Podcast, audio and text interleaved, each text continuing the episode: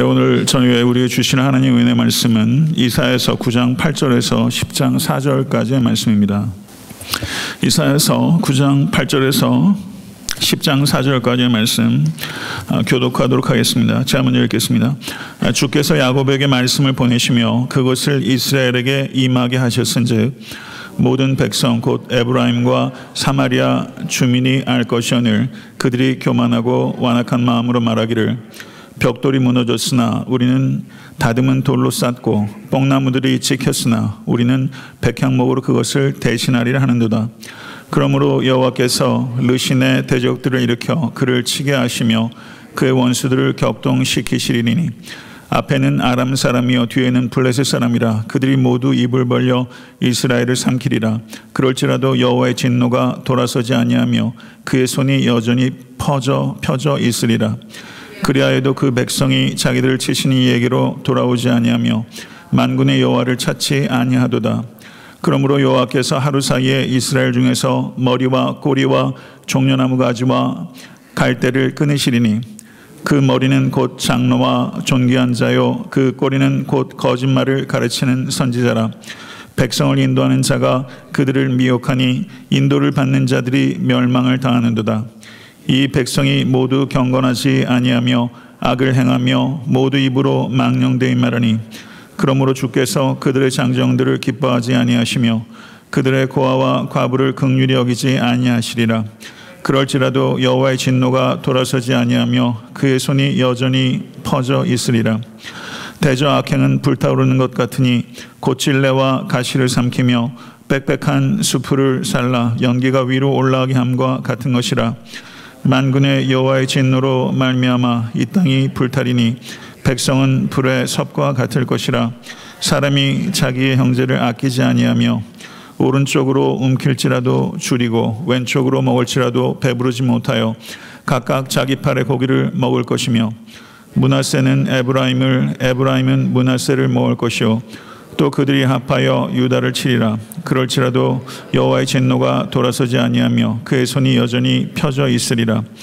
불의한 법령을 만들며 불의한 말을 기록하며 가난한 자를 불공평하게 판결하여 가난한 내 백성의 권리를 박탈하며 과부에게 토색하고 고아의 것을 약탈하는 자는 화 있을진저 벌하시는 날과 멀리서 오는 환란 때에 너희가 어떻게 하리느냐 누구에게로 도망하여 도움을 구하겠으며 너희의 영화를 어느 곳에 두려느냐 다 같이 포르된 자 아래 굽으리며 죽임을 당한 자 아래 엎드러질 따름이니라 그럴지라도 여호와의 진노가 돌아서지 아니하며 그의 손이 여전히 펴져 있으리라 아멘. 네, 하나님의 진노에 대한 선포에도 우리는 아멘 할 수 있어야 합니다. 아멘. 예, 오늘 설교를 준비하면서 평소보다 좀 많이 힘들었습니다. 예, 나름대로 뭐 최선을 다하지만 목회하면서 할 일이 뭐 이것저것 참 많고요. 만나야 될 분들도 많고. 그래서 나름대로 최선을 다했지만 어, 미흡하다 이런 느낌이 있었는데 예, 국방부 시계는 돌아가는 것처럼 예배당 시계도 어김없이 돌아갑니다. 제 준비는 미흡해도 하나님의 예비된 은혜는 미흡함이 없는 줄로 믿습니다. 하나님께서 이민 생활에 고단함을 가지고 수요예배 나오실 때 갈등하실 때 많이 있을 거라고 생각됩니다. 오늘도 어쩌면 그렇게 오셨을 수도 있다고 생각해요. 오늘 이 자리에 계신 한 분 한 분을 주께서 만나시기를 간절히 기대하고 어, 기도합니다. 한 가지 좋은 소식은 비교적 설교가 짧다는 것입니다. 이사에서 9장 8절에서 10장 4절은 북이스라엘에 대한 가차 없는 하나님의 진노에 대한 예언의 말씀입니다. 이 단락은 그 주의 깊은 문학적 구조를 가지고 있습니다. 본문을 보게 되면 제가 오늘 10장 4절까지 왜 읽었을까 잘 안 따로 읽으시더라고요. 본문 구조를 보게 되면 그 이해가 됐어요. 8절에서 12절까지가 첫 번째 단락, 13절에서 17절이 두 번째 단락, 18절에서 21절이 세 번째 단락, 10장 1절부터 10장 4절까지 네 번째 단락입니다. 그리고 각 단락은 후렴구가 반복됩니다. 후렴구가 네 번 반복되는데 여호와의 진노가 돌아서지 아니하며 그의 손이 여전히 펴져 있으리라. 이것이 10장 4절에도 기록되어 있어요. 그래서 이와 같이 후렴구가 네 번 반복되기 때문에 본문의 의미는 9장 끝에서 끝나는 것이 아니라 10장 4절까지 연결된 하나의 단락으로 이해해야 되는 것입니다.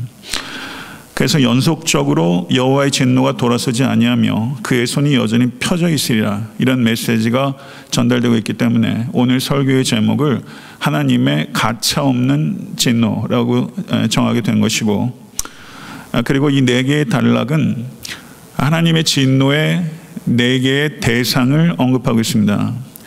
아, 첫째, 북이스라엘의 교만의 죄입니다. 둘째, 백성들을 잘못 인도하는 지도자들의 죄입니다. 셋째는 형제애가 결핍된 죄입니다. 네 번째는 사회적 불의의 죄입니다. 이 네 가지 죄들에 대해서 하나님의 진노가 맹렬하게 가차없이 쏟아진 것입니다. 8절 12절을 보게 되면 첫째 죄의 목록을 기록하고 있습니다. 8절과 9절을 제가 한번 읽겠습니다. 한번 본문을 보시죠. 주께서 야곱에게 말씀을 보내시며 그것을 이스라엘에게 임하게 하셨은즉 모든 백성 곧 에브라임과 사마리아 주민이 알 것이오늘 그들이 교만하고 완악한 마음으로 말하기를 이렇게 언급하고 있습니다. 아, 유다와 예루살렘이 하나의 구를 이루는 표현이라면 에브라임과 사마리아는 그것의 대, 조가 되는 또 다른 구입니다. 남유다 유다의 대표적인 지파 그리고 예루살렘 북이스라엘의 대표적인 지파 에브라임 그리고 그 수도인 사마리아 그들의 문제는 무엇인가? 그것은 교만하고 완악한 마음입니다. 하나님께서 말씀을 보내시고 그리고 그 말씀이 임하도록 성취하시고 계심에도 불구하고 10절 말씀을 보시죠. 벽돌이 무너졌으나 우리는 다듬은 돌로 쌓고 뽕나무들이 지켰으나 우리는 백향목으로 그것을 대신하리라 하는도다. 북이스라엘은 하나님의 말씀대로 하나님의 심판이 임했는데도 불구하고 그 하나님의 심판으로 말미암은 고난을 통해서 하나님의 음성을 듣기는커녕 그런 것쯤은 하등의 문제 없다. 얼마든지 대처할 수 있다. 벽돌이 무너졌으면 다듬은 돌로 쌓을 것이요 뽕나무들이 찍혔으면 백향목으로 대체할 것이다. 얼마든지 내 힘으로 복구할 수 있다. 이전보다도 더 영광스럽게 복구할 수 있다. 이것이 바로 북이스라엘 백성들의 교만의 실체였던 것입니다. 그들은 자신만만했습니다. 이에 대해서 하나님께서 11절을 보시면 그러므로 여호와께서 르신의 대적들을 일으켜 그를 치게 하시며 그의 원수들을 격동시키리니 앞에는 아람 사람이요 뒤에는 블레셋 사람이라. 그들이 모두 입을 벌려 이스라엘을 삼키리라. 그럴지라도 여호와의 진노가 돌아서지 아니하며 그의 손이 여전히 펴져 있으리라. 르신의 대적들은 아수르를 의미하는 것입니다. 아수르가 여호와 하나님을 대적하여 일어난 것이 아니라 실상은 아수르가 여호와 하나님의 뜻에 따라 일어나서 이스라엘을 친 여호와 하나님의 도구인 것입니다. 사랑하는 성도 여러분, 교만이 개인의 삶에도 나라와 민족에도 재앙의 원천적인 뿌리입니다. 이것을 기억하시기 간절히 바랍니다. 소유나 지식 때문에 교만해지지 않도록 끊임없이 경계하십시오. 교만은 패망의 선봉이요 하나님께서는 교만이 행하는 자에게 엄중히 갚으신다고 성경은 누차 강조하고 있는 것입니다. 두 번째 단락은 13절에서 17절입니다. 이 단락은 백성을 미혹하는 지도자들의 죄에 대한 하나님의 진노를 예고하고 있습니다. 13절을 보시기 바랍니다. 13절은 하나님의 진노에도 불구하고 그리하여도 그 백성이 자기들을 치시는 이에게로 돌아오지 아니하며 만군의 여호와를 찾지 아니하도다. 이것이 북이스라엘 백성들의 상태였고 이것이 이 시대의 상태입니다. 성도 여러분, 하나님께서 그의 백성을 치시는 이유는 쳐서 내쫓기 위한 것이 아니라 쳐서 돌아오도록 하기 위한 것입니다. 14절 이하를 보시게 되면 돌아오지 아니하고 여호와를 찾지 아니하는 이스라엘에게 하나님께서 계속적인 진노를 나타내십니다. 14절 말씀, 15절 말씀을 읽겠습니다. 그러므로 여기에 또 그러므로라고 나오죠. 진노에도 백성들이 돌이키지 않으므로 그러므로 그러므로 이렇게 계속 연결되어 있는 거예요. 그러므로 여호와께서 하루 사이에 이스라엘 중에서 머리와 꼬리와 종려 너머와 갈대를 끊으리니 그 머리는 곧 장로와 존귀한 자요 꼬리는 곧 거짓말을 가르치는 선지자라 이렇게 표현하고 있습니다. 흥미로운 표현이에요. 여기서 주목해야 되는 것은 하루 사이에라는 말입니다. 이 의미는 하루 사이에 그만큼 하나님의 심판이 하루 사이에 갑작스럽게 임할 수 있다는 것을 경고하는 것입니다. 심판에 대한 믿는 자들의 최고의 대비는 매일매일을 마지막 날인 것처럼 살아가는 것입니다. 이 대비를 하고 계십니까? 에탄타 섬기는 교회는 하루 사이에 하나님의 진노가 임할 수 있다는 것을 대비하는 공동체입니까? 성도 여러분, 하루 사이에 내일이라도 주님께서 재림하실 수 있다고 믿는 것이 건전한 신앙입니까? 이 질문이 대답이 쉽습니까? 내일이라도 주님이 재림하실 거라고 믿습니까? 내일이라도 주님이 재림할 가능성은 희박합니다. 그러나 불가능하지 않습니다. 이것이 신학적으로 건전한 태도예요. 내일이라도 주님은 재림하실 수 있어요. 그렇지만 그것은 희박해요. 이 균형을 유지하는 것, 이것이 신앙적인 건전한 성경적 이해예요. 사랑하는 성도 여러분, 성경에 이 종말에 대한 에스카탈로지, 종말론에 대한 많은 가르침들이 있어요. 거기에서 가장 중요한 요소는 이 두 가지입니다. 우리 주님께서는 반드시 이 땅에 다시 오실 것이다. 믿으십니까? 그리고 언제라도 다시 오실 것이다. 믿으십니까? 언제라도 다시 오실 것이다. 내일이라도 하루 사이에 다시 오실 것이다. 반드시 다시 오실 것이다. 언제라도 다시 오실 것이다. 그러나 그 날과 시는 오직 성부 하나님만 아신다. 아멘. 믿으세요? 이 날에 대해서 정확하게 얘기하는 사람은 이단입니다. 언제라도 다시 오실 수 있다. 내일이라도 다시 오실 수 있다. 그러나 내일 다시 오시는 것은 희박하지만 불가능하지 않다. 그래서 우리는 깨워서 항상 순종해야 한다. 그래서 그 때에 대해서 지나치게 관심을 갖는 것은 불건전한 것이고 종말론에 대한 가르침의 핵심은 아까 말씀드린 것처럼 주님께서 언제라도 다시 오신다. 반드시 다시 오신다.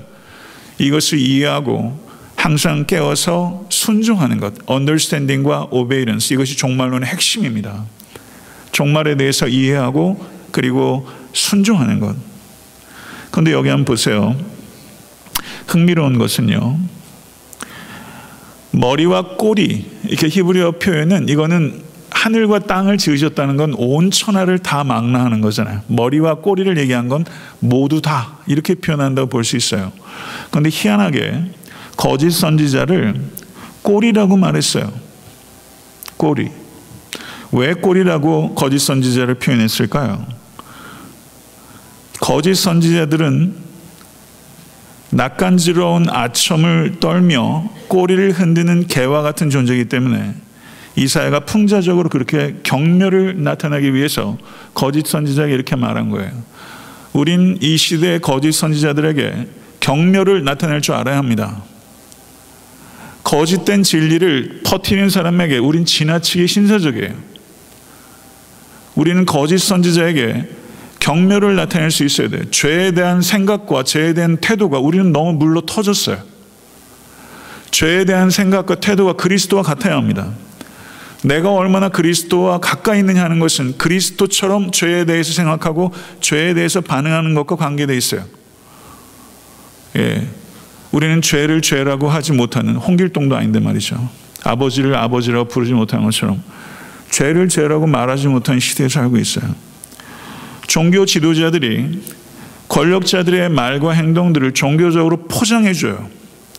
그래서 종교 지도자들이 권력자의 하수인이 되는 일들이 이때만의 일이 아니라 요즘 이 시대에도 이래요.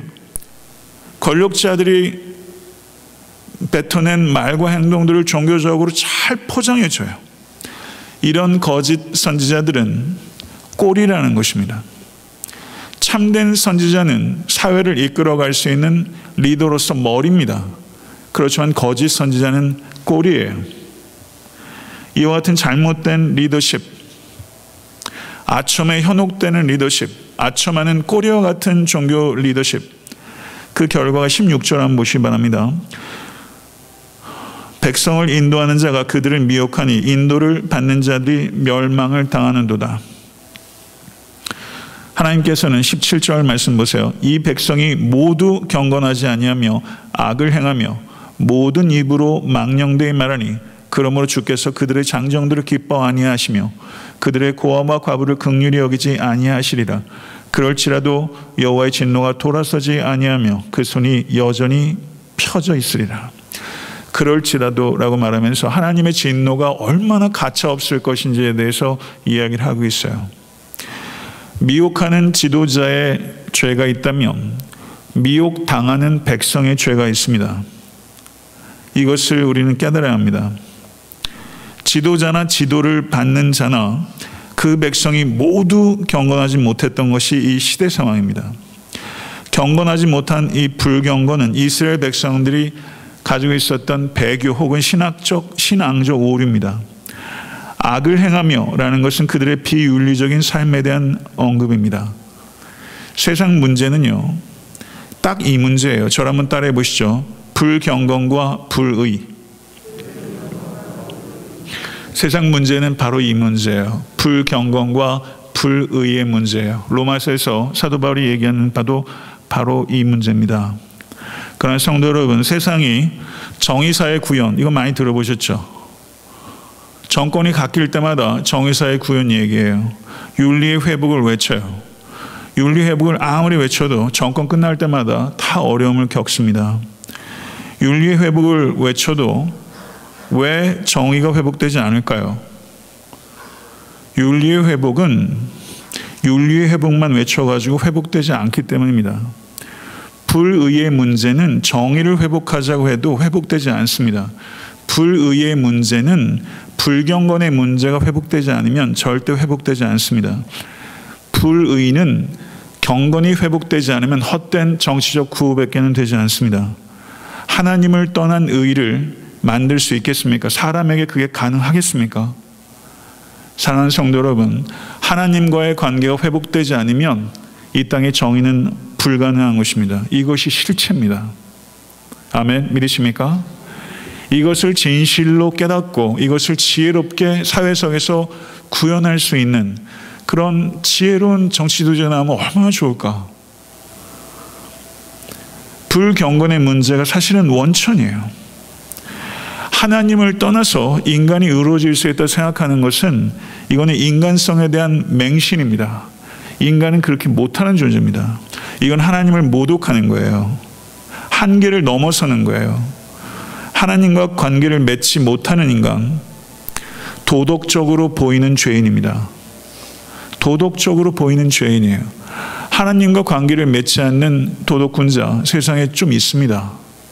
그렇지만 그들은 도덕적으로 보이는 죄인이에요. 성어 워스는 자기가 죄인인 줄 모르는 죄인이라고 표현했습니다. 우리는 우리가 죄인인 줄 아는 죄인이에요. 세상에는 자기가 죄인인 줄 모르는 죄인이 많아요. 인간적인 윤리의 기준으로 보면 우리보다 탁월한 정도의 됨됨이를 가지고 있는 사람이 있습니다. 그렇지만 성도 여러분, 하나님 보시기에는 도덕적으로 보이는 인간이지 도덕적 인간은 아닙니다. 이것을 진실로 우리는 깨달아야 합니다. 사랑하는 성도 여러분, 이사야는 이스라엘의 비윤리적인 삶의 행태의 한 실례로서 입으로 망령되이 말하는 범죄를 이야기하고 있습니다. 입으로 망령되이 말하는 것. 입이 문제예요, 입이. 모든 죄가 입에서 나가요. 여기에 파수꾼을 세운 여러분과 제가 되서 간절히 바랍니다. 입으로는 하나님, 하나님 하면서 입으로는 예수님, 예수님 찬양하면서 우리의 입으로 하나님의 영광을 가릴 때 너무 많다는 것을 우리는 깊이 회개해야 합니다. 여기에 또 이런 표현이 있어요. 하나님께서 고아와 과부들조차 극률이 여기지 아니하시리라. 이렇게 표현하고 있습니다. 17절인가 18절에 이렇게 말하고 있어요. 고아와 과부조차 극률이 여기지 않으신다. 이상하지 않습니까? 하나님께서는 특별 관심 대상이 고아와 과부예요. 근데 그들조차 하나님께서 극률이 여기지 않으신다. 이건 어떤 뜻입니까? 하나님께서 북이스라엘을 완전히 버리셨다는 뜻이에요. 하나님께서 얼마나 맹렬하게 진노를 쏟아놓으셨는지 고아와 과부조차 극률이 여기지 않는다. 그 나라 전체를 버렸다. 이렇게 하나님께서 얘기하시는 겁니다. 이것이 최종적인 결론은 아닙니다. 하나님께서는 이스라엘 백성들은 이와 같은 버려짐을 통해서 회복될 거예요. 성도 여러분, 여기서 우리는 올바른 지도자가 어떤 사람이며 올바른 지도력이 어떤 지도력인가에 대해서 생각해야 될 필요가 있습니다. 이 꼬리처럼 아참하고 살랑거리는 종교 지도자의 지도력. 글쎄요, 이것이 현재 한국교회 지도력이라면 지나친 말이겠죠. 그렇지만 무관하다 이렇게 말하긴 또 아니지 않습니까? 무엇이 참된 지도력일까요? 자신을 신뢰하는 사람, 자신을 신뢰하는 사람은 찬사나 비판에 굉장히 예민합니다.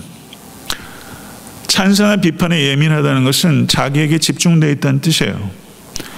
찬사에도 요동하고 비판에도 요동해요. 그 결과 사람의 평가에 점점 점점 더 연연하게 됩니다.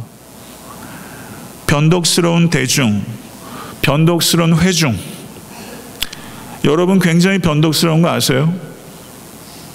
아세요? 뭐 아멘까지 하실 필요는 없고 성도님들 굉장히 변덕스럽습니다. 굉장히 변덕스러워요. 제가 여러분들 기호에 맞춰야 합니까? 정치 지도자가 백성들의 여론에 귀를 기울이되 여론의 기호에 영합하려고 하는 순간 지도력은 실종됩니다. 목회자가 성도들의 기호, 성도들이 듣기 원하는 걸 연연한 순간 목회자의 영적 지도력은 실종돼요. 대중들이 좋아하는 것이 아니라 서로 좋아하지 않아도 하나님께서 원하시는 것을 말하고 행동할 줄 아는 배포가 있는 목회자 필요합니다. 저에게 그런 게 필요해요. 그런 걸 갖춰가야 돼요. 많은 지도자들이 대중들, 투표할 사람들, 영업하는 말과 행동들을 해요. 온갖 공약들이 정말 공약이 되지 않습니까? 이거를 언제까지 봐야 되는지 모르겠어요. 속을 줄 알면서 어쩔 수 없이 또 찍을 수밖에 없는 이런 일들이 매번 선거 때마다 반복되면서 안타까움이 느껴져요. 교단에서도 지도자들을 뽑을 때 이게 차선도 아니고 안 찍을 수는 없고 그럴 경우가 참 너무 많아요. 대중 지도자들이 대중들의 영업하는 말과 행동들을 하고 자신의 입지와 권력을 다지려고 합니다. 그럼 올바른 지도력은 무엇인가? 나는 약하고 악한 존재로서 실족할 수 있고 부패할 수 있는 존재다. 이것을 잊지 않는 사람에게서 나오는 지도력이 올바른 지도력이에요. 나는 실종할 수 있는 목사고 나는 부패할 수 있는 목사다. 라는 것을 잊지 않는 데서 나오는 지도력이 올바른 지도력이에요. 이걸 깨달아야 돼요. 저는 목회하면서 이것을 깨달아 가고 있어요. 정말 실종하기 쉽고 정말 부패하기 쉬운 부패성, 죄성이 제 안에 있어요. 이걸 깨달아 가는 게 철이 드는 거라고 생각해요. 사람들 앞에 서지만 사실은 하나님 앞에 선다는 것에 대해서 등골이 서늘함을 항상 갖는 목회자. 그리고 그러한 느낌을 가지고 정치인들이, 크리스천 정치인들, 여당이든 야당이든 얼마나 많아요. 도대체 그 사람들이 뭘 하는지 모르겠어요. 표 받으려고 그냥 교회를 출소하는 건지 어떤 건지 요즘 캐톨릭이 인기가 많다 캐톨릭으로 많이 간다 그러더라고요. 하나님 앞에 설 것이다 라는 것에서 비롯되는 책임감 나는 언젠가는 하나님 앞에 설 것이다. 이 책임감이 목회자에게 있어야 될 뿐만 여러분에게 있어야 합니다. 여러분에게 있으십니까? 나는 하나님 앞에 서 있다. 코람대의 신앙으로. 지금도 나는 하나님 앞에 서 있다. 아무도 보지 않는 곳에서 나는 하나님 앞에 서 있다. 그리고 언젠가는 실질적으로 하나님 앞에 서게 될 것이다. 이것을 잊지 않는 데서 소명이 나오는 거예요. 그리고 그것을 잊지 않을 때 저를 한번 따라해 보시죠. 두려움과 헌신. 소명을 감당하는 두 태도는 두려움과 헌신으로 소명을 감당하는 거예요. 두려움과 헌신이에요. 소명에 대한 두려움이 있어야 됩니다. 두려움을 가져야 사랑하게 돼요. 사랑하는 만큼 두려운 거예요. 하나님을 두려워하는 사람이 하나님을 사랑하는 사람이에요. 두려워할 만큼 사랑하는 거예요. 이 두 가지는 항상 같이 있어요. 하나님을 경외하는 겁니다. 이 사랑은요, 경외와 같이 가는 사랑이에요. 두려움과 헌신으로 충성하는 거죠. 성도 여러분, 저도 그리스도인이고 여러분도 그리스도인이에요. 제가 목사라는 건 기능적 권위예요. 저에게 있어서 목회, 목사라는 게뭐 그 언제까지 타이틀이 되겠어요? 전 그리스도인입니다. 여러분과 제가 소명을 감당하는 태도는 똑같아요. 두려움과 헌신이어야 합니다. 두려움과 헌신. 여러분에게 주신 은사가 크고 작고 무슨 상관이에요? 누가 크고 작다고 합니까? 하나님께서 보시기엔 다 작은 것이죠. 다 똑같은 것이죠. 두려움과 헌신으로 감당하는 여러분과 제가 될 수 간절히 바랍니다. 세 번째 단락은 18절에서부터 21절이에요. 이사야는 죄의 본질과 하나님의 진노의 본질을 같은 거라고 표현해요. 불이라는 거예요. 18절과 19절 한번 보겠습니다. 같이 한번 읽겠습니다. 대저 악항은 불타오른 것 같으니 곧 찔레와 가시를 삼키며 빽빽한 수풀을 살라 연기가 위로 올라가게 함과 같은 것이라 만군의 여호와의 진노로 말미암아 이 땅이 불타리니 백성은 불의 섭과 같을 것이라 사람이 자기의 형제를 아끼지 아니하며 이렇게 이어지죠. 악행은 불타오르는 것 같다.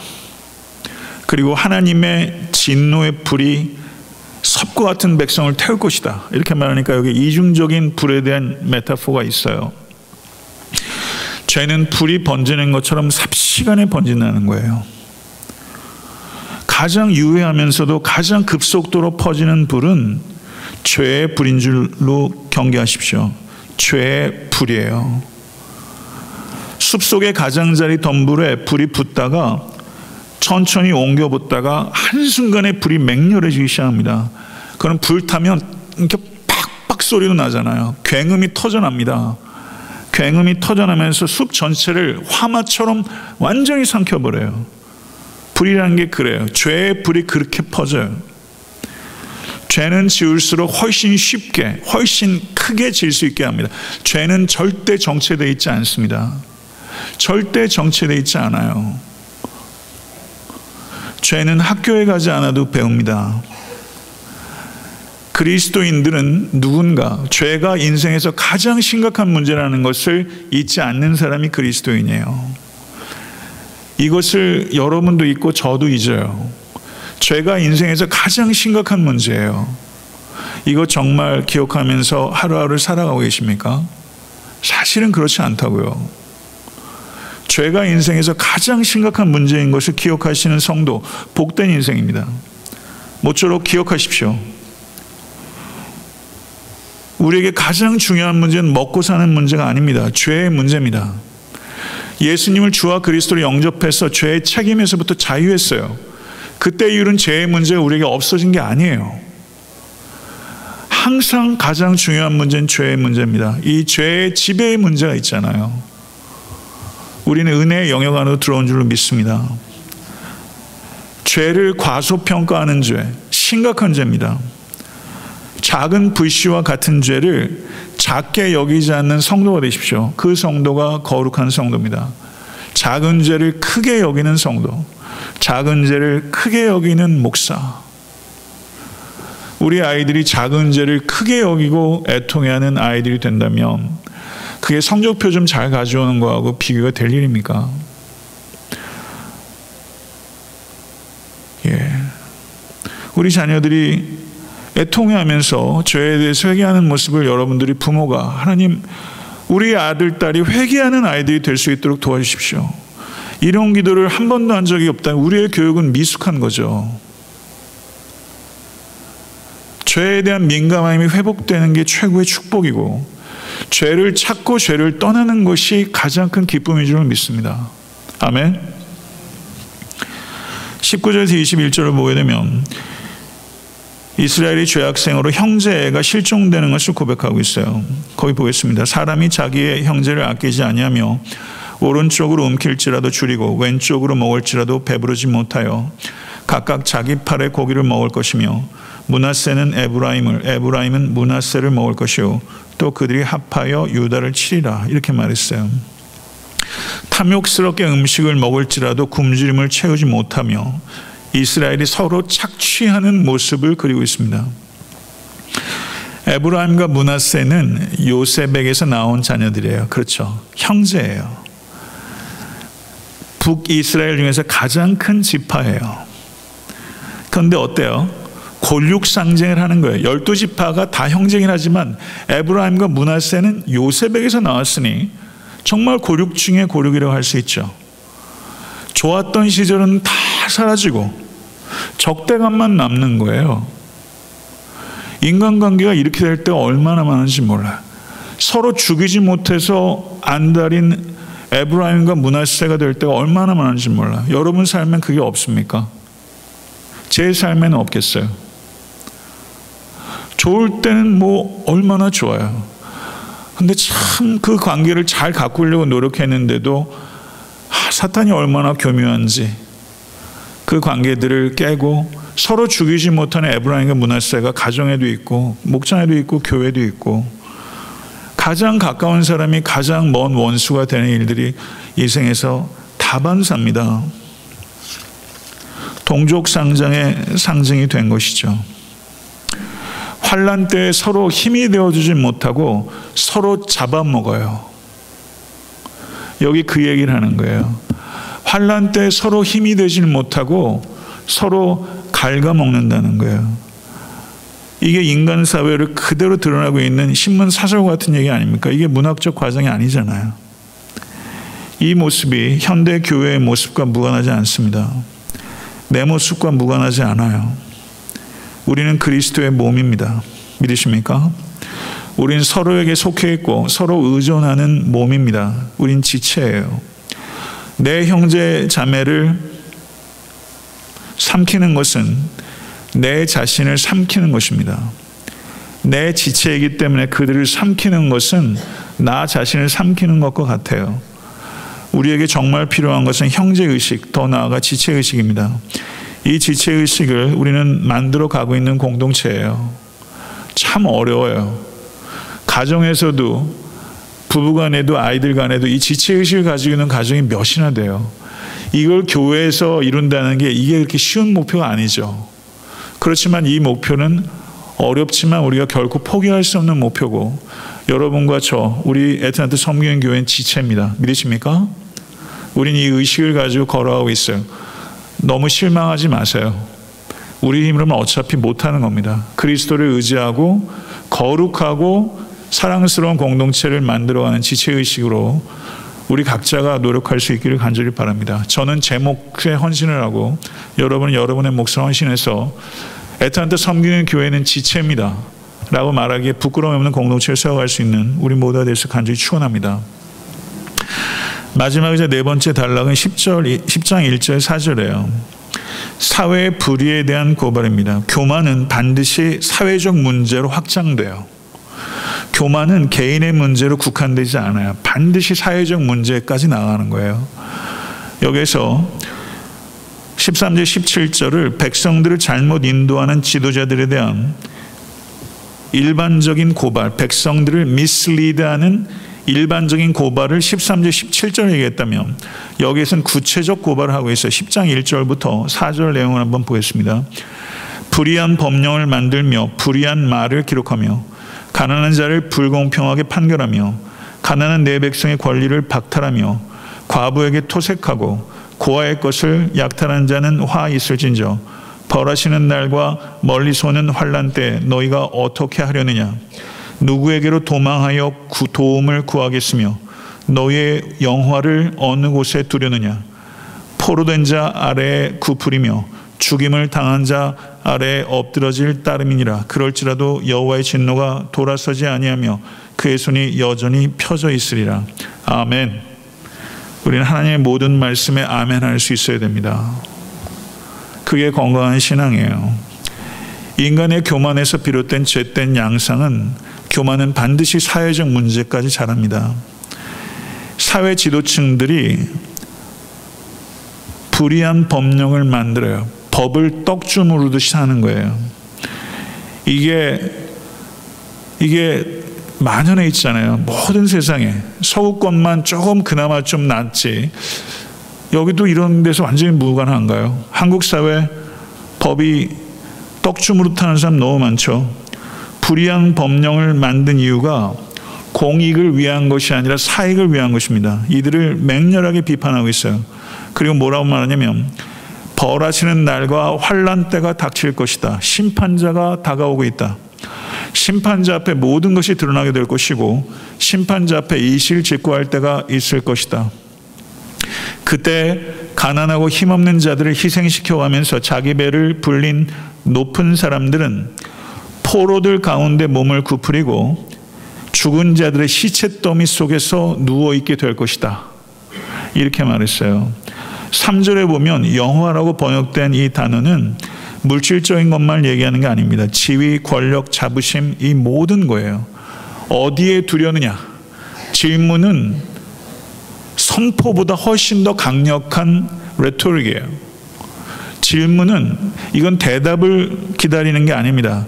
강력하게 선언하는 거예요. 심판자가 오실 때 불의한 자가 숨을 곳이 없을 것이며 심판자가 오실 때 불의한 재물을 숨길 데가 없을 것이다. 믿으십니까? 불의한 자가 숨을 곳이 없고 불의한 재물이 숨길 데가 없을 것이다.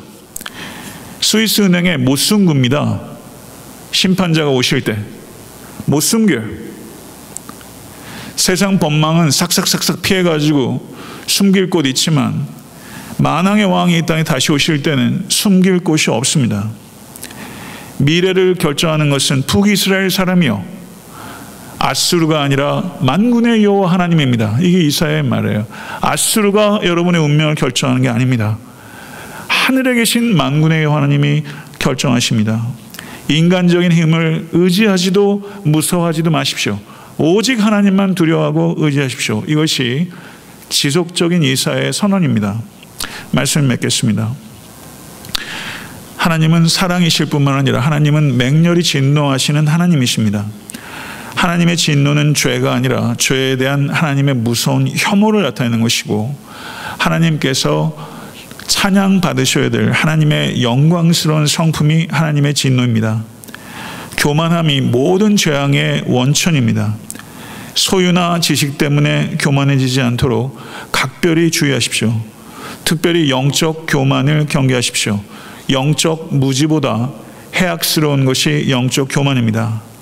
하나님의 심판이 하루 사이에라도 임할 수 있음을 늘 기억하고 깨어 순종하는 성도가 되십시오. 힘 있는 자에게 아첨하고 꼬리치는 것, 거짓 선지자의 특징이고 우리에게도 이런 특징이 있습니다. 미혹하는 자의 죄가 있다면 미혹당하는 죄도 있는 것입니다.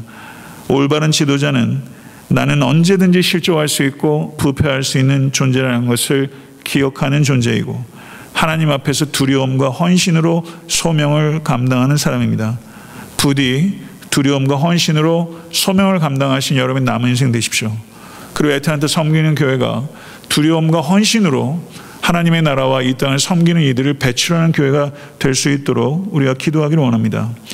인생에서 제일 심각하고 중요한 문제는 죄의 문제입니다. 작은 죄를 과소평가하는 것은 큰 죄입니다. 그리고 관계의 죄를 범지 않도록 유의하십시오. 형제 간에 갉아먹지 않도록 경계하십시오. 우린 서로에게 속해 있고 의존하는 한 몸입니다. 형제를 갉아먹는 것은 곧 자기 몸을 갉아먹는다는 것을 기억하십시오. 공익을 위하지 않고 사익을 추구할 때 사회 정의는 실종됩니다. 심판자가 다시 오실 것이며 다시 오실 때 불의한 자는 숨을 곳이 불의한 재물은 숨길 곳이 없게 될 것이고 하나님의 진노에 펴신 팔 앞에 세상 모든 것들은 다 녹아 없어지게 될 것입니다. 우리의 미래는 하나님께서 지키십니다. 전적으로 하나님만 의지하고 순종하시는 사랑 모든 권속 되실 수 있게 되기를 우리 예수 그리스도 이름으로 간절히 축원합니다. 기도하겠습니다. 존귀하신 아버지 하나님 부족하고 어리석은 자가 하나님의 진노에 대하여 선포하였나이다. 아버지 하나님 들을 게 있는 자 있는 자는 듣게 하여 주시옵소서. 육의 귀가 아니라 영의 귀로 듣게 하여 주시옵소서. 대원 말씀을 전한 이 종부터 듣게 하여 주시옵소서. 이 말씀이 신비에 새겨질 수 있도록 도와주셔서 하나님이 누구신지 우리가 누구인지 깨달을 수 있도록 도와주시고 하나님을 두려워할 뿐만 아니라 하나님을 사모하는 우리 모든 권속될 수 있도록 인도하여 주시옵소서. 하나님의 진노의 말씀이 임하고 그리고 그 일이 성취되는 과정에서도 아버지 하나님 주여 깨닫지 못하고 돌이키지 않는 이스라엘의 모습이 바로 이 시대의 모습인 것을 아버지 기억할 수 있는 우리가 될 수 있도록 인도하여 주시옵소서. 우리는 잠들어 있습니다. 하나님 우리를 불쌍히 여겨 주시옵소서. 우리가 깨어날 수 있도록 인도하여 주시옵소서. 다시 오실 심판주요 구원자이신 하나님을 소망 가운데 기다리며 책임 있게 의미 있게 거룩하게 살아낼 수 있는 모든 권속과 교회가 될 수 있도록 역사하여 주시옵소서. 오늘 들려진 말씀이 우리의 신비에 새겨질 수 있도록 성령님 일하여 주시옵소서. 예수 그리스도 이름으로 간절히 기도드렸사옵나이다. 아멘.